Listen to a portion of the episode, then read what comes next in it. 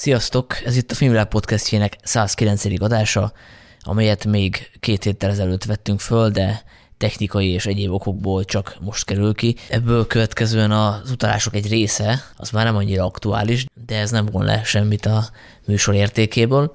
A résztvevők Pozsonyi Janka, Varga Dénes, Huber Zoltán és Baski Sándor. Jó szórakozást!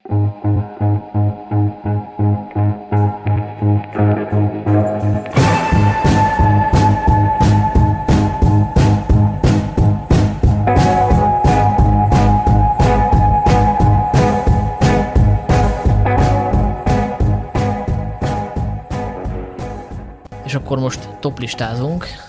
Top 10 helyett top 5 lesz, mert hogy itt lennénk reggelig is, hogyha most egy tízes listát elővezetnénk. Aki egyébként követi a podcastet, az valószínűleg ki fogja találni, hogy milyen filmeket tettünk fel erre a toplistára, kivéve Janka esetében, mert hogy ő ugye kevesebbet volt a podcastben, illetve Janka volt Kánban is, úgyhogy nekünk az a titkos reményünk, hogy te fogsz hozni olyan címeket, amiket mi nem, mert hogy ugye, én most előbb puskáztam és láttam Dénes listáját, úgyhogy hát lesznek, lesznek összecsengések. Sőt, én annyira biztos vagyok a dolgomban, hogy szeretnék veletek fogadni. Nekem az az elméletem, hogy mind a négyünknek ugyanaz a film lesz az első helyen, és ahányszor nem lesz igazam, annyiszor foglak meghívni titeket sörre. Mármint, hogy azt az egy szemét. Szóval a legrosszabb esetben három sört fogok fizetni, de én elég biztos vagyok benne, hogy mind a négyünknek ugyanaz a film lesz az első helyen. Na de ez azt jelenti, hogy az elmúlt fél évben nem volt több olyan nagyon jó film elérhető hogy a köreinkben, ami így elvehetné a helyét. Ez azt jelenti, hogy nem volt olyan erős ez a fél év. Hát inkább azt jelenti, hogy ismerek titeket. Vagy hát kiderül, hogy mennyire ismerlek titeket. Majd nyilván el fogom árulni, hogy mi ez a film, sőt, hát azzal is el fogom árulni, hogy az én első helyzetemet várom nálatok is. Na de nem szaporítom tovább a szót. Let's go! Jó, ki kezdi? Dénes kezdje, nem?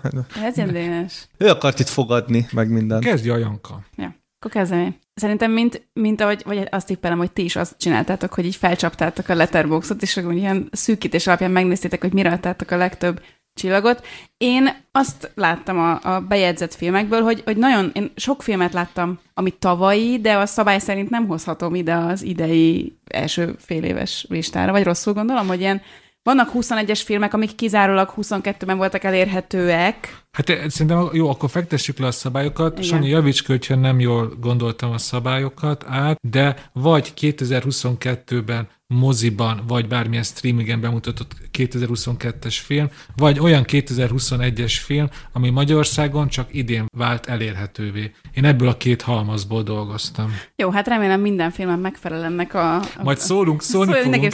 Szóval az ötödik helyre a Fleet raktam, a menekülést, az animációs dokumentumfilmet, amit az oszkáros adásban azért úgy rendesen kitárgyaltunk, de hogy azt vettem észre a top listáim alapján, hogy én, én eléggé rámegyek arra, hogy a sírás mennyisége alapján osztályozok, és én nekem így itthon, moziban talán ezen érzékenyültem el a legjobban, és én annak a jelének veszem, hogy rám így elég erős hatással volt ez a film. De szerintem azt így a legtöbben, a legtöbb podcast hallgató azért biztos találkozott vele, vagy legalábbis hallott róla.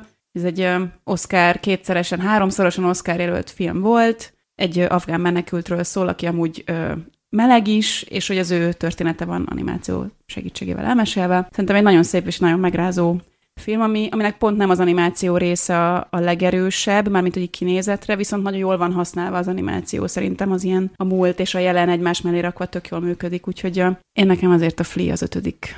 Dénesnek az ötödik a listán, ez pont egy olyan, ami 2021-ben már sok fesztiválon látható volt, de hozzánk Magyarországra csak 2022-ben jutott el, és hogy még a növeljem itt a, a feszültséget. Ő, szerintem a Janka is, meg a Sanyi is látta ezt 2021-ben, de megint csak mondom, én ezt csak most idén tudtam letölteni, ez pedig a Finn Compartment Number 6, ami végre nagyon régóta meg akartam nézni, és most az adás kedvéért néztem meg, hogy tényleg olyan jó filme, mint ahogy ezt én vártam, gondoltam, reméltem, és igen, mert rögtön felcsúszott az ötödik helyre, hogy miért, tele van csupa olyan dologgal, amit én személyesen is nagyon szeretek, ugye ez a szovjet-orosz világ, vonatút, én imádok vonaton ülni, bármennyi órát, az utazás élménye, ez mind nagyon jó, egy ilyen, ilyen kicsit olyan keserinyi és melankólikus finn orosz közegbe van ágyazva, ugye két teljesen külön világ találkozik a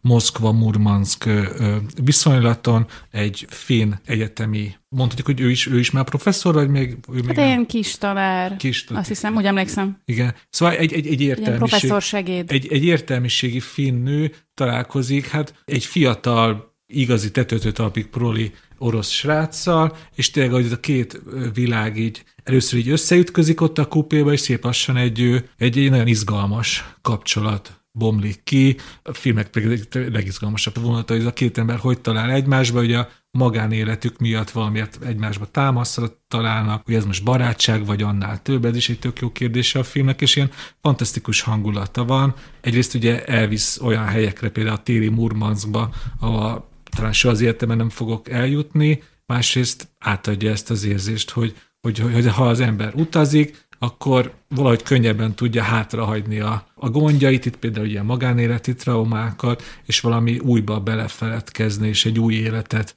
nyitni, és hát ez is tök jó kérdése a filmnek, hogy akkor ugye ez is egy közhely, de szerintem tök izgalmasan fogalmazza meg ezt a dilemát a film, hogy akkor most maga az utazás a lényeg, vagy a cél, mert ugye egy ilyen, ilyen kőrajzokat akar megnézni, de és hogy eljut oda, de valójában nem ez a fő ajándéka ennek, szóval nem, nem ez a fő öröme, hogy végre eljut oda, hanem valami teljesen más, és ez így na- nagyon tetszik ez a része is a filmnek, meg hát ahogy, ahogy ez az orosz közegbe ez a nő viselkedik, hogy ő, ő már nem turista, hanem több, aki tényleg valamennyire ismeri az orosz világot, és nagyon tetszik ez is. És hát az meg szerintem külön szomorú ebbe a filmben, hogy most a, a háború miatt most egy ideig ilyen filmeket szerintem nem fognak, nem, nem is lehet forgatniuk, hogy egy nyugati turistát, aki, mint mondtam, több mint turista, Oroszországba vonatozik, és a vonatok helyi orosszal barátkozik. Sajnos hát most megváltozott a világ, és most ilyen filmet most egy ideig nem fognak forgatni, az, hát az ismert okok miatt. A rendező egyébként. Juho Kuosmanen. Köszönöm, ez még nagyon fontos, mert neki már volt egy nagyon jó filmje, aminek mi a címe. Oli Maki legboldogabb napja. Akinek a plakátja fönn volt egyébként a falamon sokáig. És most ezt már többször megígértem nektek is, meg magamnak is, én most meg fogom nézni az Oli Makit, mert van annyira jó film, mint a... Van.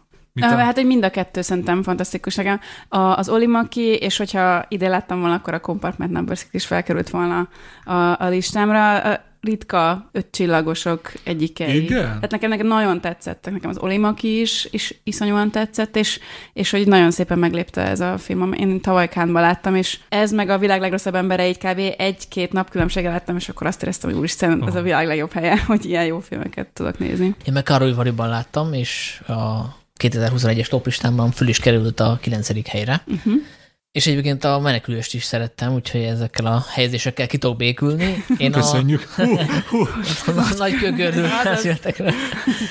De akkor most még maradhatunk itt, ugye mi lesz később, de most még biztos a helyünk. Hát az ötödik helyen én elgondolkoztam erősen, hogy mi legyen.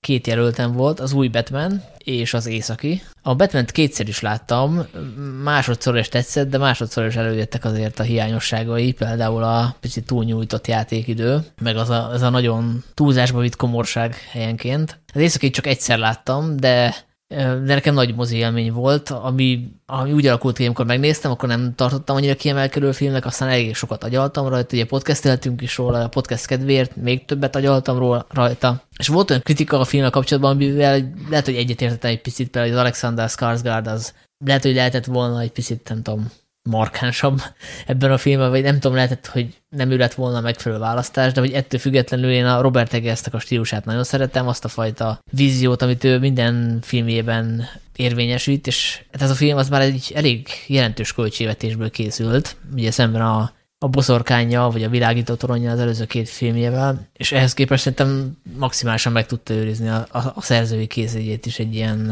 hát a kvázi stúdió produkció élén is. Úgyhogy erről beszéltünk a podcastban, úgyhogy én nem, nem is szaporítanám a szót. Ötödik hely. Én annyit tennék ehhez hozzá, hogy szerintem ez a saját példámon okulva nagyon fontos, hogy aki még esetleg nem látta az éjszakit, ezt próbálja meg moziban látni, mert szerintem az én listámon nagyrészt azért nem került fel az legjobb öt közé, mert én ezt otthon a tévén néztem meg.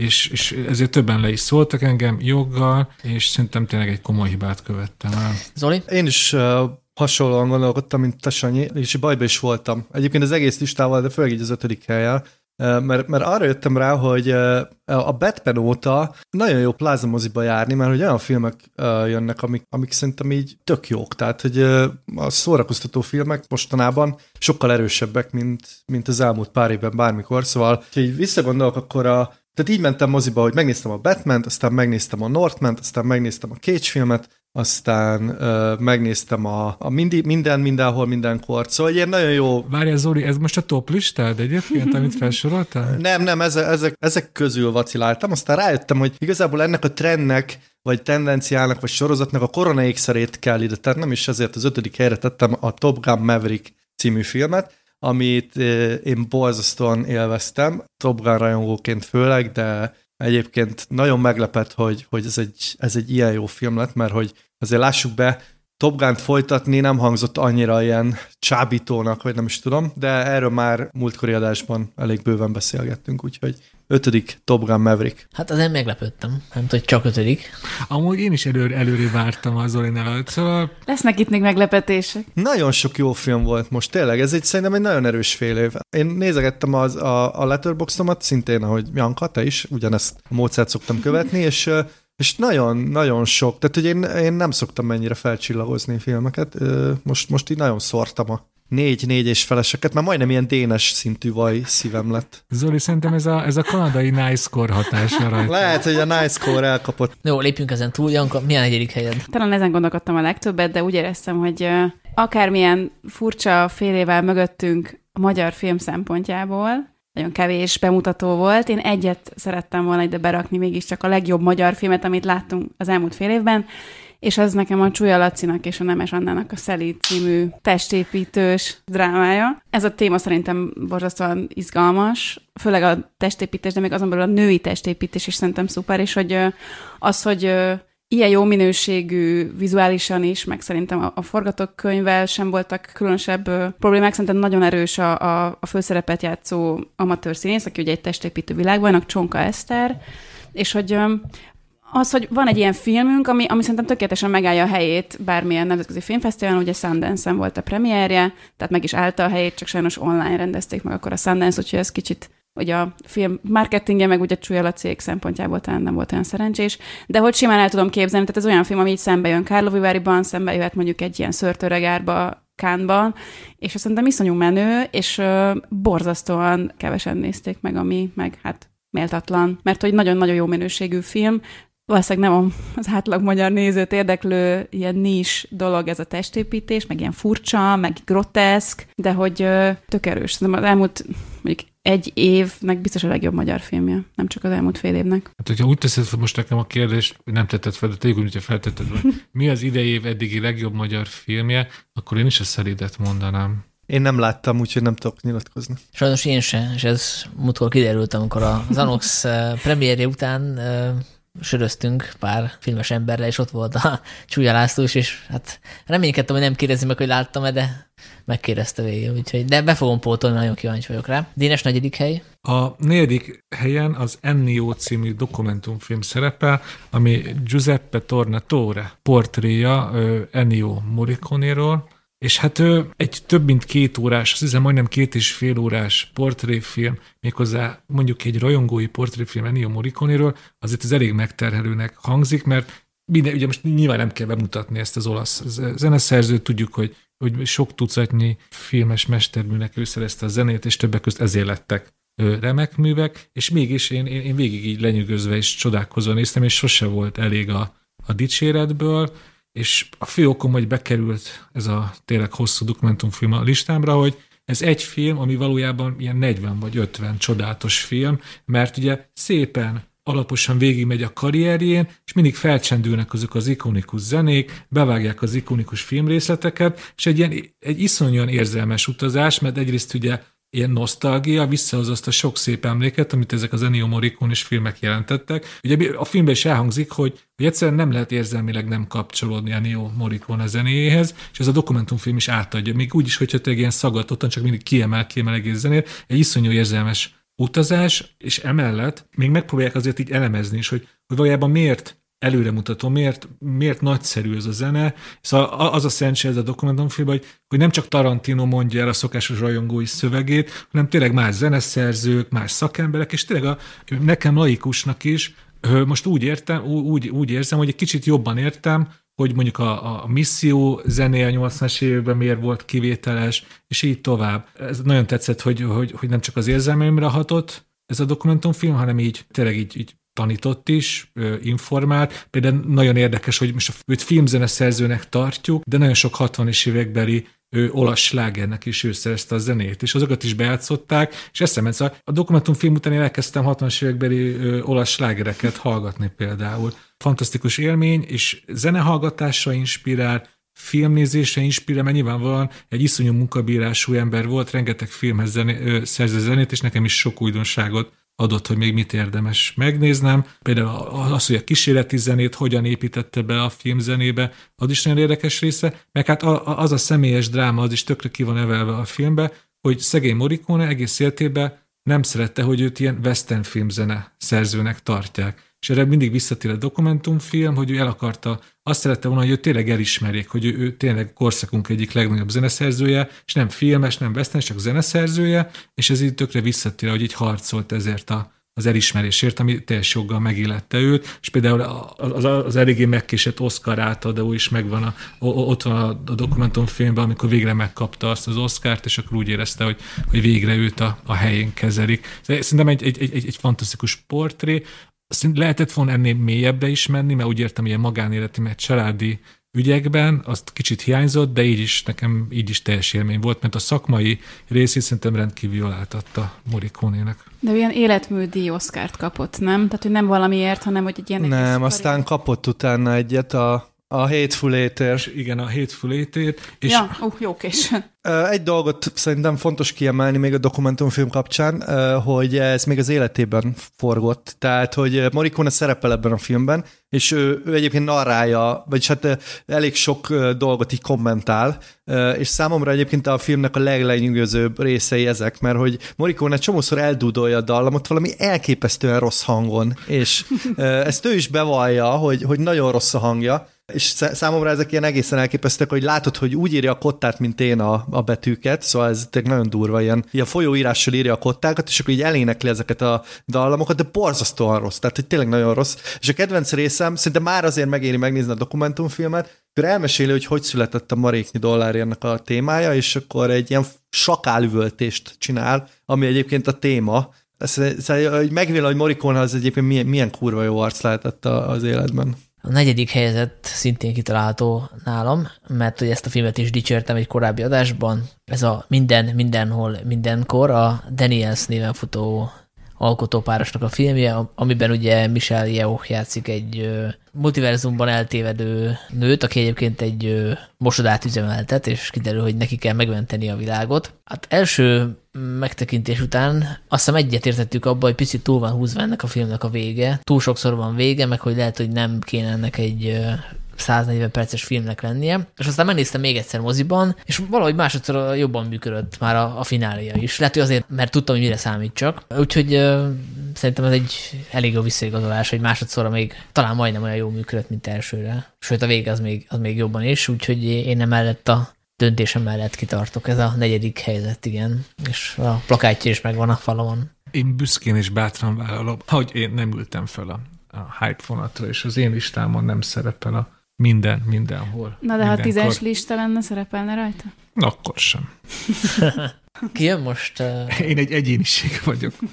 Te jössz, Zoli, ugye? Igen. Igen, igen. Uh, hát én úgy tűnik, hogy egy hasonló módon gondolkozunk Jankával, mert hogy én is egy magyar filmet akartam a negyedik helyre tenni, de hát én nem láttam ugye a, a Szelidet, úgyhogy én a, azt a magyar filmet hoztam, amit a legjobban élveztem idén, ez pedig a Zanox, amit uh, széles vigyorral a az arcomon ültem végig, de erről is dumáltunk már a pont a múltkori adásban, úgyhogy úgy tűnik a múltkori adás az gyakorlatilag ilyen pretoplistás adás volt eddig. Tényleg eh, szerintem egy nagyon szuper film minden hibájával együtt, eh, minden kis eh, botlásával együtt. Pár csak rengeteg ilyen magyar film készülnék, akkor nagyon boldog ember lennék. Szerintem most Baranyi Benő, a rendező nagyon boldog lesz, mert ezek szerint szerinted a Zanox jobb film, mint a Top Gun Maverick? Igen, abszolút. Ezt vállalom, igen. Jó, oké. Okay. Mennyi pálinkát fogyasztott az adás előtt, Zoli? Figyelj, ez most az én top listám, de most azt arról tudok beszámolni, hogy mit mennyire élveztem a Top Gun-t. Persze, nagyon élveztem, az egy nagyon hangos film, egy IMAX moziban kurva jól levitte a fejemet. Az Anoxot meg itthon néztem, és nagyon-nagyon jól szórakoztam. Jó, késő este volt, nem tudom, besöröztem, de akkor is, tehát, hogy ez... Szerintem honvágyad lett attól a filmtől. Ne lehet, hát vállalom, hát most uh, igen, tehát persze, így nézzük, akkor az Anox jobb film, mint a Northman, jobb film, mint a, nem tudom, mondjatok még filmek, a Batman. És még ezt is el lehet uh, csípni egy-két moziban, ha esetleg valaki megnézni. Janka. Igen, hát az én harmadik helyzetemre elég nehéz azt mondani, hogy jól szórakoztam rajta. Még azt is kicsit nehéz, hogy ilyen élvezetes film volt, viszont uh, én, mint mozi élmény tekintek rá, és uh, most beváltam a, azt, amit remélte, és annyi, én ezt a filmet Cannes-ban láttam. Ez egy dokumentumfilm, és uh, az a címe, hogy The Humani Corporis Fabrika, amit egy dokumentumfilmrendező páros csinált. Ők csinálták, a, volt ez a Leviatán, illetve a Kaniba című dokumentumfilm, mind a kettő nagyon érdekes kísérleti dokumentumfilm, és ez a The Humani Corporis Fabrika, ez alapvetően az emberi test belsejét tárja fel, ugye, hogy az az elmélet mögötte, hogy, hogy ugye az orvostudomány viszonylag gyakran használja a filmnek az elemeit, tehát hogy ledugnak kamerákat a torkokba, a gyomrokba, hogy így, így gyógyítsanak, és ők ezt visszafordítják, és ebből művészetet csinálnak, ami az emberi testnek a belseje.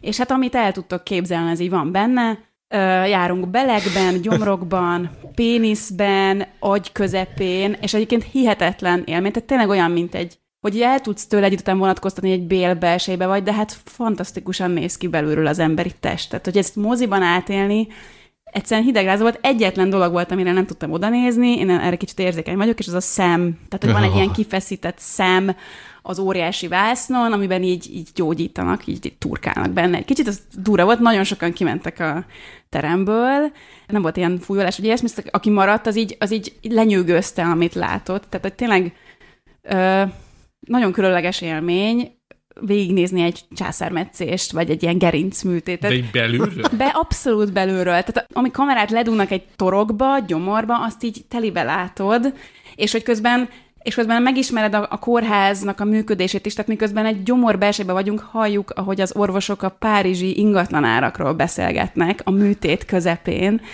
Egyszerűen tényleg fantasztikus. Um, én, én azért ajánlom annak is, aki egy kicsit érzékenyebb erre, mert hogy tényleg nem, nem olyan, amin így rosszul leszel, mert hogy megszokja a szemed, és utána már tényleg csak azt látod, hogy hát az emberi test egészen fantasztikus. Ez lesz a film Karugariban, ahogy Dénes, te is ott eszel, meg én is, erre beülünk egy popcorn, meg egy nagy csócsi Ne, szerintem zabáljatok be előtte nagyon is. Erre most mi nem tudok egyértelmű igennel válaszolni. Szóval, hogy annyira csodálatos, hogy mikre képes a, a modern tudomány, hogy itt tényleg látni egy testet belülről, és hogy ilyen absztraktá válik az egész. A Leviatán is ilyen volt, ez egy halászhajó játszódik, és a, ott a, az ilyen, a hajónak a mozgásától lesz egy ilyen nagyon furcsa képi világa, és ugyanezt érzem, amikor egy ilyen agyban mi mászkálunk. Hát egy, egy időben ez egy ilyen zsáner volt, hogy, hogy lekicsinítik az embereket, és ebben mennek az emberi testbe. Rick és Morty epizód is volt ilyen. Szóval.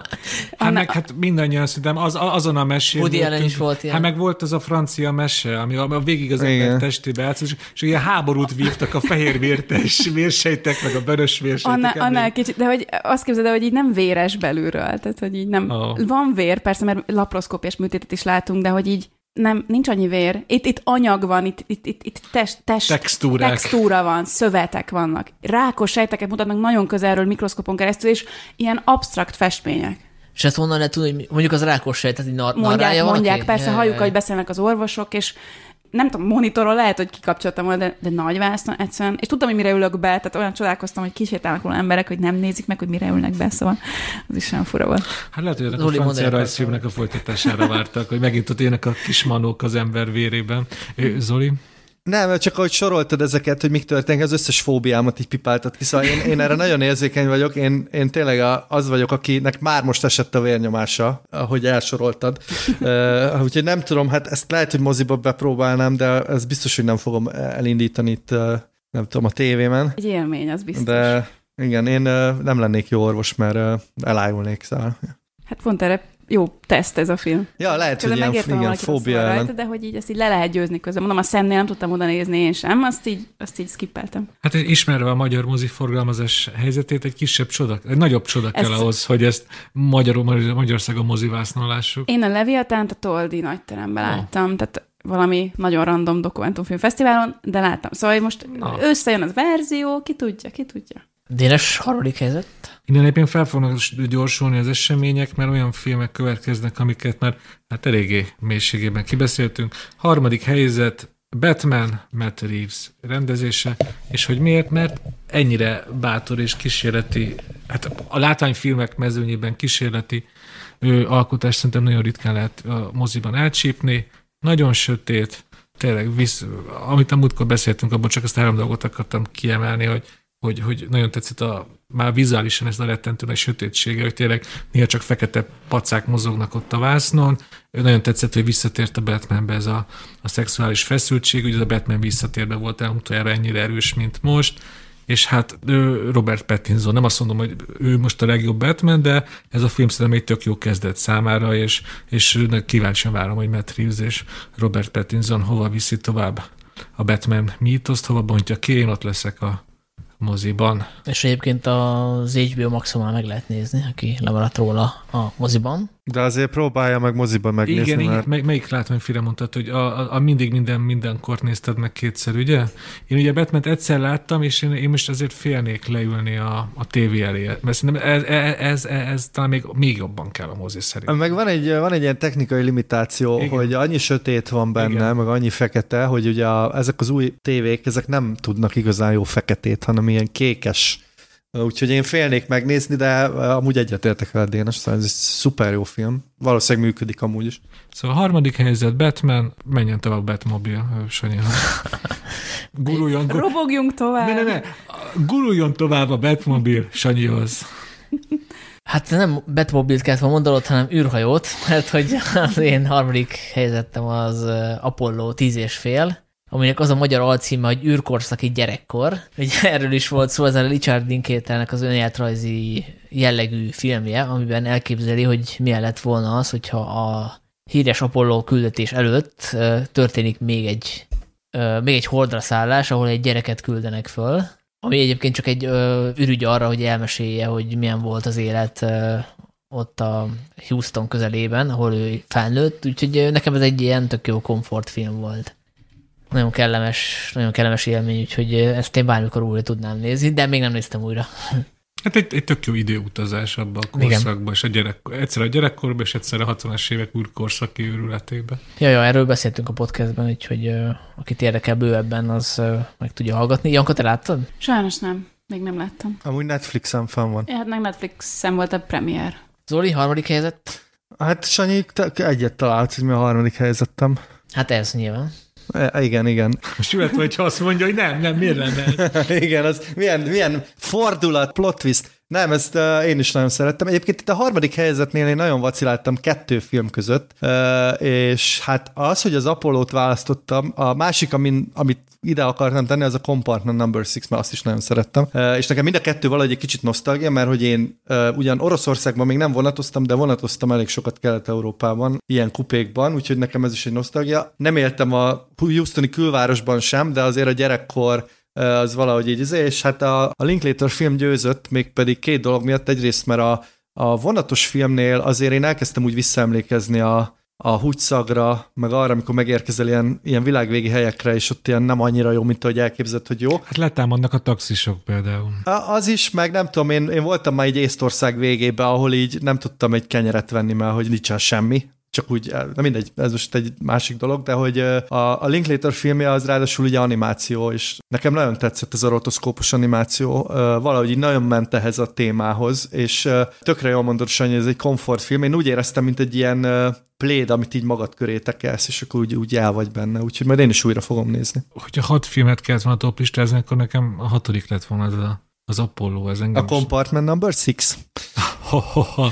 Szóval engem is eléggé betalált, szóval Janka, hárman is ajánljuk ezt a Ja, filmet. meg fogom nézni. A Compartment Number 6 ha idén látom, akkor a top 3-ba bekerül, az biztos. Nekem is ez egy Csodás élmény volt. Az én második helyezettem szintén egy Cannes film, és a sírás skálán is magasan helyezkedik el.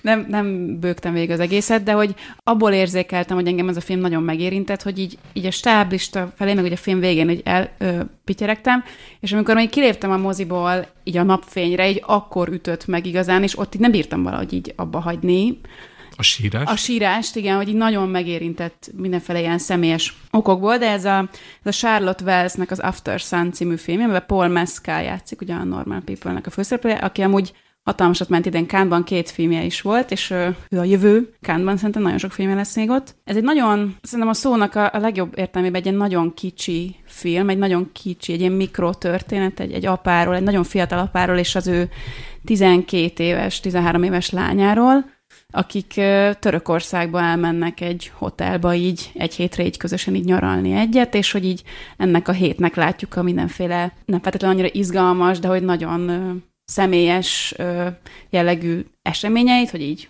medencéznek, meg hajókáznak, ez nyilván sok-sok minden kiderül róluk, például az, hogy a férfi depressziós, meg hát a lányban is elindul egy ilyen felnövés történet, de hogy nem, nincsenek kijátszva ezek az ilyen dolgok, hogy akkor itt most vele történni fog valami, és attól lesz egy ilyen fordulópont az ő felnővés, nem egy ilyen coming of age film, csak hogy szépen a maga természetes módján így elindul egy a felnőtt, felnőtté válás útján, és hogy nagyon érezni a filmen ezt a, a személyességet, a rendezőnek a személyességet a végén szerepel is benne, így be van vágva, mint felnőtt korábban az a lány, tehát hogy ő ott szerepel ebbe a filmben, és hát Zoli, ezt így neked mondom, hogy, hogy lányos apák mellettem zokogtak ezen a filmen, úgyhogy nem tudom, azt gondolom, hogy hatással lesz rád is, ha egyszer meg tudod nézni. Ez is lesz Kárló Viváriban, úgyhogy esetleg ti is meg tudjátok nézni majd fiúk, és még, még azt akartam, hogy, hogy ez az egész nyaralós dolog is nagyon mindenféle apróságokon keresztül így tökre érezni ezt a nyaralás feelinget, nagyon érzéki a film abból a szempontból, hogy ez az ilyen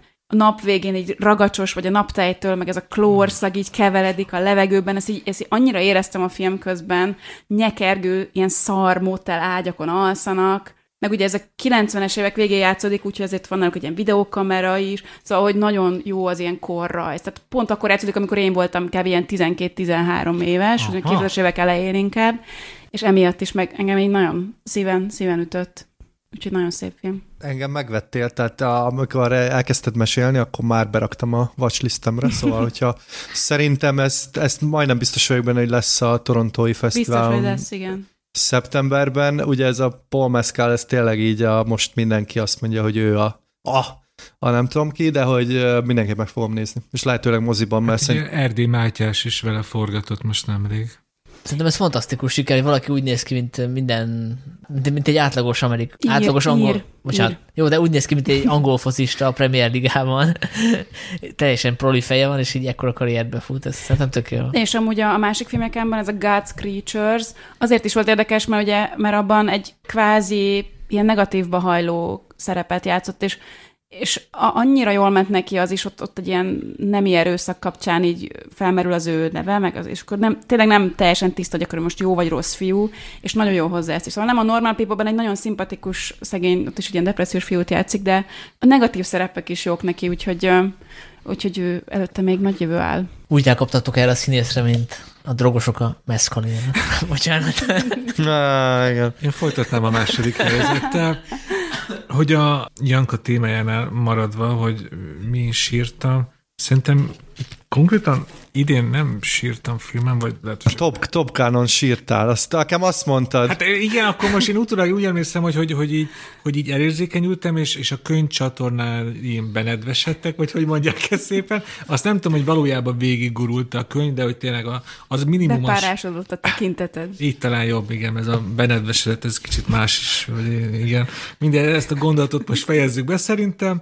Szóval nekem a második helyzete, ahogy ezt kitaláltatok a, a Top Gun Maverick, és ezek szerint most négyünk közül messze én vagyok itt a legkommerszebb arc, mivel a harmadiknak behoztam a Batman, másodiknak a Top Gun, úristen, mi lesz? Lehet, hogy az első egy Marvel film lesz, mert mindjárt kiderül. És ugye a Top Gun miért szerettem? Mert visszahozta az akciófilmekbe azt, amit régen nagyon szerettünk, hogy hogyha robbanás van, akkor az általában tényleg egy robbanás, hogyha repül egy repülő, akkor basszus, az tényleg egy repülő, és hát ugye Tom Cruise-ról nagyon sok rosszat lehet mondani, már ugye a, a, a visel dolgairól. Most pont a héten olvastam, hogy ugye Katie Holmes házasságából született lányával lassan már tíz éve nem tartja a kapcsolatot, pedig a, a bíróság amúgy megítélte neki a láthatást, de, és ez már ez inkább csak tip, de elég valószínű tip, hogy, hogy mivel ugye két Holmes kiléptek a szientológiából, ezért tudjátok, a, a kilépő embereket így megbélyegzik, nem tudom, milyen a szakszó a szientológia, de azokkal nem szeretnek a szientológusok találkozni. Eretnekek. Hát igen, szóval pár száz éve az elkeresztény egyházban az eretneknek hívják itt ilyen elnyomó személy, vagy valami ilyesminek. Szóval a lényeg az, hogy igen, Tom cruise lehet sok minden rosszat mondani, de basszus, ő tényleg a, a, a utolsó akciósztár, a utolsó színész, aki önmaga fel tud építeni maga köré egy, egy filmes univerzumot, és, és egyszerűen jó nézni a filmét, és nagyon szimpatikus, ahogy, ahogy ez a régi vágású blockbuster készítéshez hozzááll, és ahogy ezt a Top Gun mítoszt hát így felhozták a 2020-as évek hez, hogy, hogy ez most is eladható legyen, és mégse köpje szembe a 80-as évek Top. Én most legszívesebb egyébként ezt a filmet nézném újra a toplistás filmeink közül, ezért is került ilyen előkelő helyre. Második Top Gun Maverick, és annyi. Hát a második helyzet nálam, soha nem találnátok ki. Top Gun Maverick. és egyébként én is pont azon gondolkoztam a napokban, hogy újra kéne nézni, mert nagyon, nagyon szívesen megnézném. Picit félek tőle, hogy IMAX-en kívül nem lesz akkora élmény, mert hogy először IMAX-ben láttam, Viszont valószínűleg, hogyha megnézem, akkor ö, szeretném eredeti nyelven plusz még életemben nem fizettem IMAX moziért, mert mindig sajtótítésen mentem el, és ezt a tradíciót egyelőre tartani akarom. Ezzel én is írjuk szerintem. Hát az IMAX az csak szinkronos tud lenni, nem? Igen, ezért mondom, hogy ja. akkor nyilvánvalóan egy ilyen kétdés eredeti nyelvű vetítés lenne, de, de ez egyébként pont érdekes lenne, hogy, hogy hogy működik a film, hogyha nem azon a nagy házfal méretű vászon nézem, hanem hanem ahol a közönséges emberek a plázában. Úgyhogy teljesen egyetértek minden, amit Dénes mondott.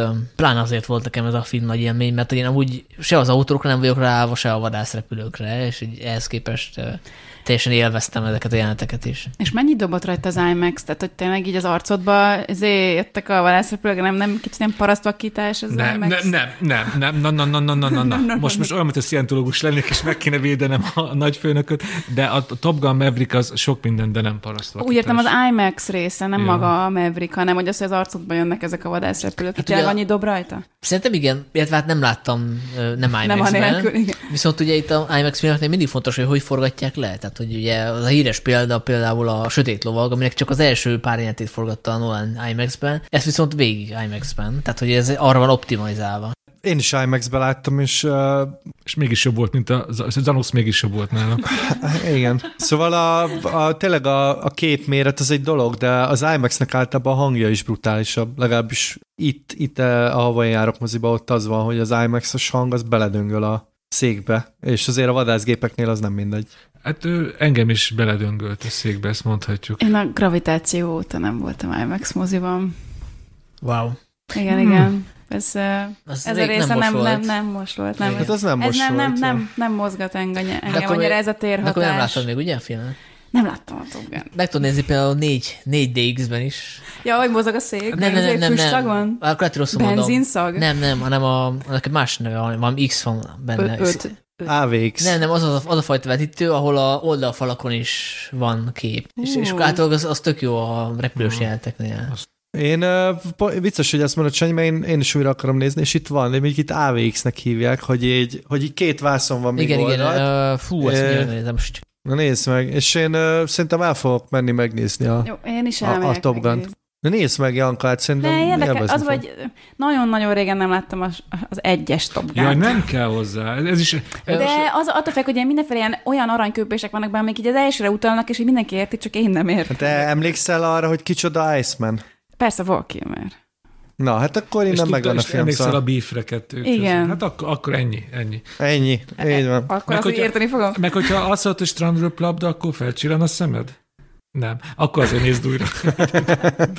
Screenex-nek hívják egyébként ezt a hm. fajta. És az van a West Endben, vagy hol? Arena, csak az arena. Arena. Az én második helyzetem az már említett Ennio című dokumentumfilm. Egy maximális egyetértek vele, Dénes, csak én még nagyobb rajongója vagyok ezek szerint a Maestrónak. Hát azt nem láttam jönni, hogy Zoli nagyobb Morricone rajongó, mint Dénes, és cserébe Dénes nagyobb Top Gun rajongó, mint Zoli. Ez egy csupa meglepetés ez a mai podcast. Mik derülnek ki? Micsoda fordulatok vannak itt. Igen, szóval mindent elmondtunk róla. Én ritkán érzem azt, hogy két és fél órás dokumentumfilmnél, hogy ez kevés volt, de itt én ezt néztem volna szerintem. És csak bocs, de te is ugye nagyon örültél, hogy Tarantino nem tudta ledomálni, ledominálni, hogy Tarantino annyit kapott, amennyit érdemelt szerintem ebben. Ja, ja, igen, igen. Szóval ugye nagyon sok híres embert megkérdeznek itt, de szerencsére úgy, hogy nagyon sokféle híres embert kérdeznek meg, és Tarantino csak egy köztük, Igen. és nem. Mert általában ő szereti túlszulejteni az ilyeneket. És ez hol látható ez a film? Hú, ezt nagyon jó, hogy kérdezed. Ez kérlek megjelent Blu-ray-en, tehát meg lehet venni. Angliából lehet legálisan beszerezni, Igen. és ha vannak maffia kapcsolataid, akkor általában ezt illegálisan is valahogy be lehet húzni. A torrentező barát. De azt hiszem, hogy fenn van valami, talán a, a Mubin, vagy valamilyen obskurus. Én utána néztem, sajnos Magyarországon nem elérhető streamingen, szerintem Kanadában más a helyzet, Magyarországon sajnos a streaming nem opció. Itt konkrétan még egy eh, Hamiltoni moziban is adják, hogyha el akarnék menni holnap héttől, de hát nem, nem fog. Janka, első helyzet. Na de várj, most akkor Na igen, akkor most csak a fogadás. A... Mindenki ugyanazt fogja mondani. Az, az van, egyszerre mondjuk, az hogy van, legyen. Te mondjuk egyszerre, mert szerintem megnyertem a fogadást, senkinek nem kell. Az jó, hogyha egy, elszámolok háromig, és a, a rom után mondjuk a film címet? Jó. Oké. Okay. Egy, kettő, három. Likör is pizza. Köszönjük hallgatóink, hogy velünk voltak, akkor két hét múlva jövünk vissza, Sanyi szokásos? Igen. Esetleg valaki lemaradt róla, mert mondjuk most ébredt fel egy fél éves kómából, akkor a is Pizza az a Paul Thomas Andersonnak a filmje, ami úgy volt, nem jut el Magyarországra, ami nagyon kétségbe ejtette a magyar Paul Thomas Anderson rajongókat, köztük minket is. Mind a 49 ember. Igen. Az egy kicsit több. Igen, 109, bocsánat. Voltak el is ment Bécsbe megnézni a filmet, mondjuk én, és aztán szerencsére mégiscsak bejött a magyar mozikba, és ö, megnéztük. És akkor együtt néztük, egy teremben néztük teljesen Igen, véletlen. igen, Corvinban, és, ö, és szerettük, podcasteltünk is róla, ö, agyon dicsértük, úgyhogy ö, Hát ez a személyes elfogultság, szerintem lehet úgy mondani. Én csak annyit akarok, mert nem voltam itt abban az adásban, hogy, hogy tényleg így gondolkodtam, hogy mi lehetne az első, és hogy nyilván felmerült ez is, és ahogy eszembe jutott a film, meg újra néztem az előzetesét, ez például egy tök érdekes dolog, hogy így egy ilyen pár hetente így újra nézem az előzetesét, de annyira fantasztikusan van összevágva, és ez, ez jelzi nekem azt, hogy ez volt ennek a fél a legjobb filmje, az a David Bowie számra. Egyszerűen fülig ér a, szá- a, a, a szám, hogyha csak rágondolok a filmre, és az előzetes így hatványozottan ezt okozza, hogy egyszerűen egy ilyen hormok, boldogság hormon termel ez a film, szerintem annyira jó. És nálad is úgy volt, mint nálam, hogy én ugye Bécsben néztem meg először, és amikor kijöttem róla, akkor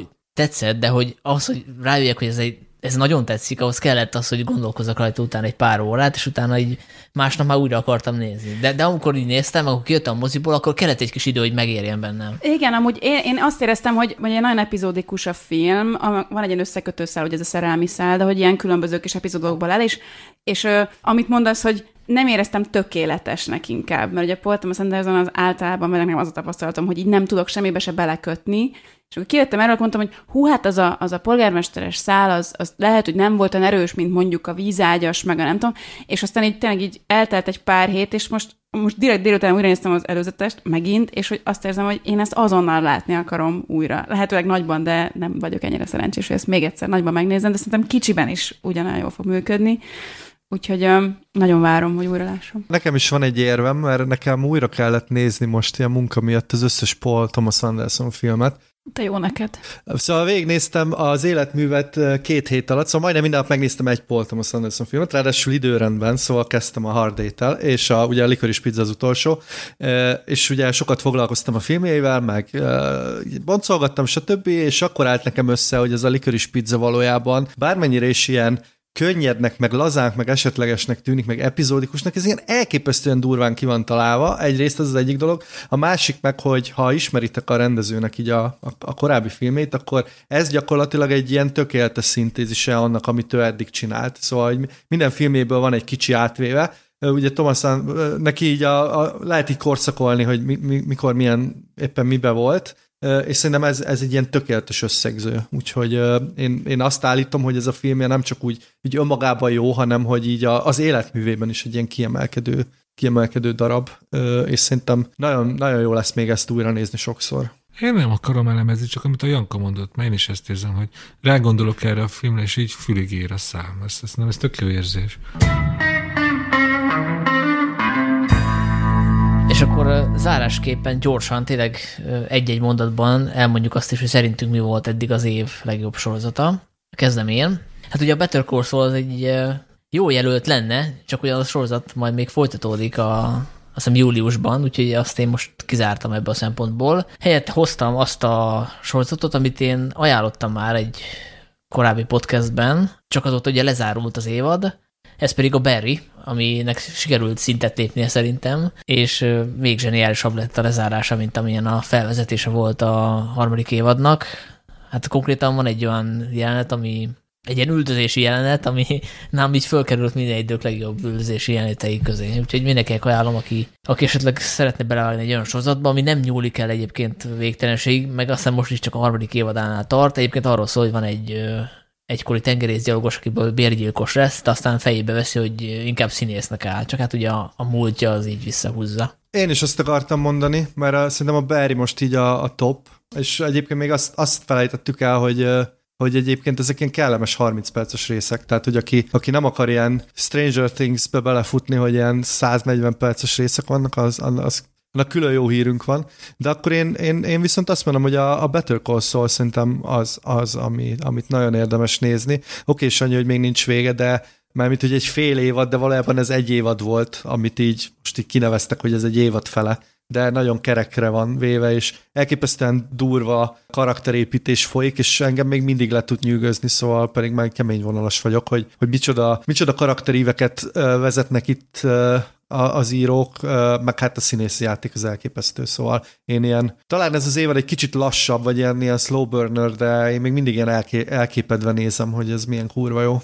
És még most jön a vége, szóval nagyon kíváncsi vagyok. Én, ez, ez az év, ez sok szempontból kicsit szomorú, egyrészt azért, mert véget ér a Better Call Saul, másrészt két másik csodálatos sorozat is véget ér, de azt hiszem, hogy így kerek mind a kettő. Az egyik az a Better Things, amit én nagyon szeretek, a Pamela Adlannak a sorozata, az ötödik évad az utolsó, az így most lement. Az egy anyáról szól, egy, egy kb. magát alakítja a Pamela Adlan, egy Sam Fox nevű színésznőt, akinek van három lánya, és akkor az ő életüket látjuk így nagyon közelről. Ugye Louis C.K. volt a producere, meg az írója és az első pár évadnak, az egy szuper sorozat. Illetve most ér véget az Atlanta, ami szintén szerintem az utóbbi évek legjobb, legfurcsább, legkülönlegesebb sorozata volt, ugye az a Hiro Murainak, meg a, hát ugye a Donald Glovernek a közös sorozata, és most megy a negyedik évad, ami az utolsó egyben, és azt hiszem, hogy náluk tényleg érvényes az, hogy tényleg jó, hogy nem húzzák tovább, mind a ketten sok mindent csinálnak, és, és tök jó, még nem láttam vége az utolsó évadot, de eddig, eddig eléggé tartja a színvonalat, ahogy a korábbi évadoknak a színvonala is ilyen nagyon magas volt. Tehát Atlanta is olyan, mint a Better Call Saul, hogy így kilőtt egy ilyen minőséget, és ezt így nagyon erősen tartja. Úgyhogy én nem biztos vagyok benne, hogy az utolsó évad is nagyon erős, és egy érdekesség benne, hogy egy európai turnéról szól, hogy egy, egy rapper karrierjét követi a mindenféle csapatával együtt, és van egy budapesti rész, ahol én még nem tartok, de eleg van egy rész, ami Budapesten játszik, van egy Amsterdami, volt már egy londoni, és nagyon-nagyon jó. Úgyhogy az Atlantában bármikor érdemes belekapcsolódni, szerintem akkor is érdemes, mint már bőven lemez utolsó évad, mert egy nagyon erős Egyetértek. Dénes? Messziről kezdem. Arról volt, hogy röviden ajánlom. Messziről kezdem, de röviden. Eb- ezen a héten az a két ember találkozott Kievben, aki idén a legkellemesebb meglepetés hozta, a legváratlanabb nagy teljesítményt hozta, amit tőle amúgy vártunk volna. Ez Volodymyr Zelenszky, aki egy háborúban álló ország tényleg történelmi államféljévé érett, és és a lelket tudja tartani az országában és ellenállni az orosz agressziónak, és kivel találkozott? Ben Stillerrel, aki hatalmas, nem, hát nem hasonló, mert azért nem akarok itt a filmet meg, a, a, meg a, a, a, egy országvezetését összehasonlítani, de azért Ben Stillerről mindig az ilyen kisé bárgyú, de azért nagyon szeretető vígjátékok jutnak eszünkbe, meg persze a zseniális Zoolander, de ő most megcsinálta a Severance című munkahelyi thriller sorozatot, és mondtátok, hogy milyen kávézek a sorozatok, amik nektek nagyon tetszenek, véget érnek. Szentsére van utánpótlás, a severance ez az első évada, jön nem sokára a következő, és ezt ö, nagyon részletesen kitárgyaltuk egy előző adásban. Thriller, szatíra, aki dolgozott már irodában, az nagyon fogja élvezni, aki meg nem, az nézze meg, mert fogja érezni, hogy sose akar majd irodába dolgozni.